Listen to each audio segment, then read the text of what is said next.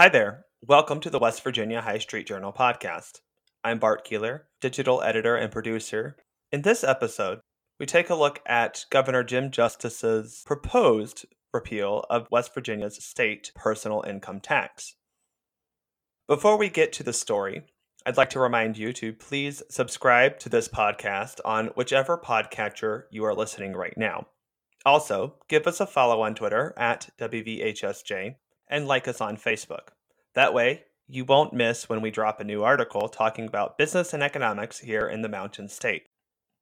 The West Virginia legislature is considering a repeal of the state's personal income tax.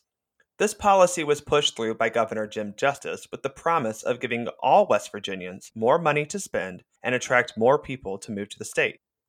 Though following a boilerplate model, West Virginia may not reap the same benefits as other states that have severely reduced or eliminated their personal income tax.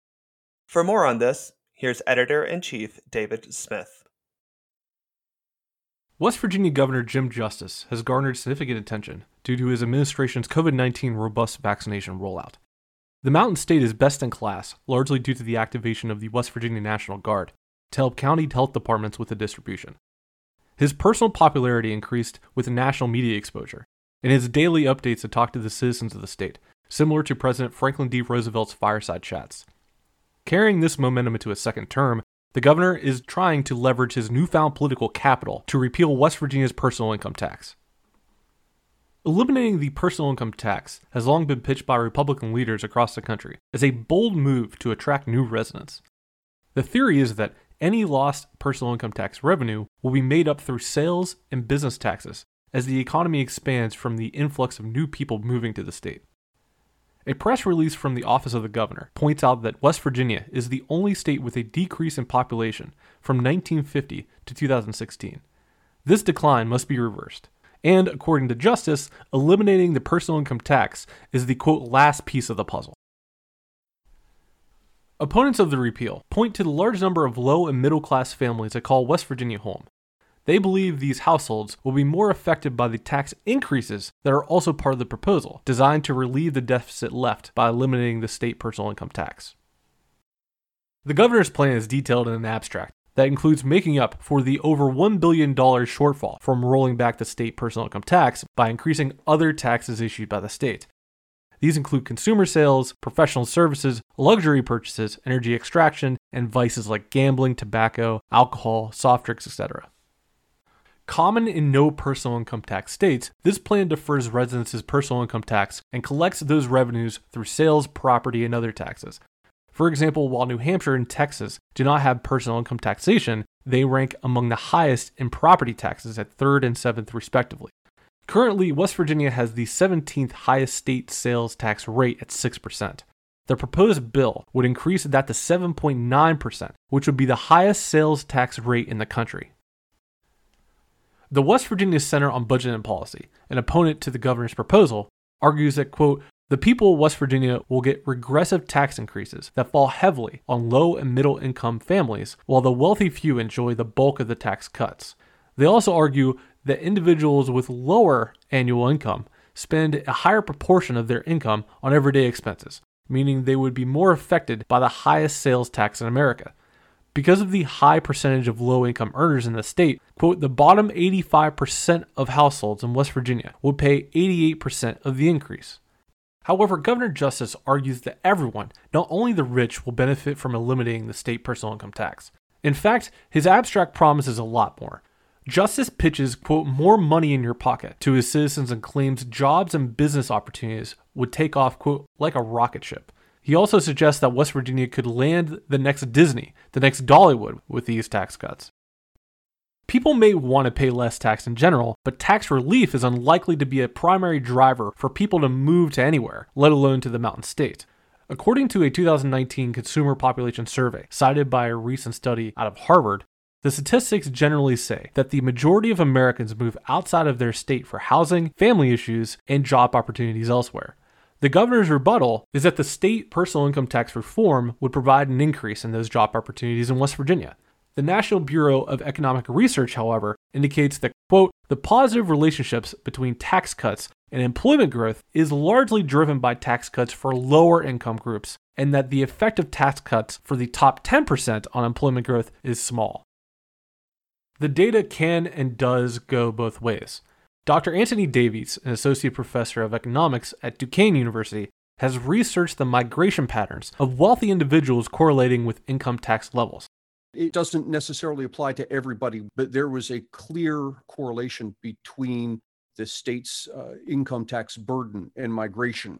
And it was very clear people are moving out of higher income tax states into lower income tax states. Whether higher or lower state income tax is best for the state economy is not quite the right question we should be asking, Davies stresses. You're not talking about a state full of high income people.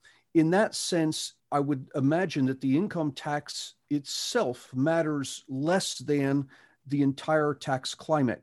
It sounds really good to say we're going to get rid of the income tax, but if you're then going to turn around and up significantly the sales tax by what what 20% and, and impose all sorts of other taxes to the average person you've just changed how he's paying you haven't changed how much he's paying in fact if i know government you've actually increased how much he's paying Dr. Davies' suspicions are strengthened by the initial analysis from the West Virginia Center on Budget and Policy, who say after considering all of the factors, which includes income tax relief, all of the increased consumer taxes, and the tax rebate for the lower 20%, the lower 60% of West Virginians would pay more on an annual basis under the proposed plan than the current one.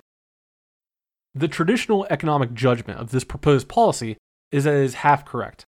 Cutting the amount individuals pay in personal income tax is good, but simply replacing those taxes with others is taking one step forward and one step back. According to Davies, the real goal is economic freedom states with more economic freedom. So you could read that as not just flatter taxes, but lower overall taxes, have a much higher incidence of entrepreneurship. For West Virginia, the goal should be a tax structure that supports individuals and businesses. That's what brings people in, and that's where we start the conversation with West Virginia's having a problem with its population. What you want is a vibrant economy. Which begs the question where does West Virginia land when it comes to economic freedom? The Fraser Institute, a Canadian think tank, publishes an annual global report measuring the extent of the restrictions on economic freedom imposed by the government. This index is measured by calculating three levels of regional data pertaining to government spending, taxes, and labor market freedom. In their 2020 report, the Fraser Institute ranked West Virginia 49th out of 50 for creating a healthy business environment. Looking closer at the data, West Virginia ranked 49th in government spending, 35th in taxes, and 47th in labor market freedom. If Governor Justice wants to make real changes to boost West Virginia's population and economy, altering the 35th ranked tax policy might not be the best play. Instead, the governor might be better served reconfiguring how the state uses its tax dollars to invest in the state's infrastructure and economy. He might also consider rolling back state regulations that currently inhibit small businesses from getting off the ground. The allocation of Governor Justice's newfound political capital is something he gets to do once. Driving more targeted policies that have successful track records could harvest a significant return in both political capital for him and economic growth for all of us. Betting on directives that go against the latest economic research is bold for him, but risky for the future of the Mountain State. For the West Virginia High Street Journal, I'm David Smith. Well, thanks for that insight, David. Just to be clear, the West Virginia legislature could only eliminate the state's personal income tax. Federal income tax would still be charged to citizens of West Virginia. We will continue to track this story as it develops both in the legislature and in the media. Thanks for listening to this episode of the West Virginia High Street Journal podcast. Again, I'd like to remind you to please subscribe to the podcast, follow us on Twitter at WVHSJ, and like us on Facebook. For the West Virginia High Street Journal, I'm Bart Keeler. Thank you for listening.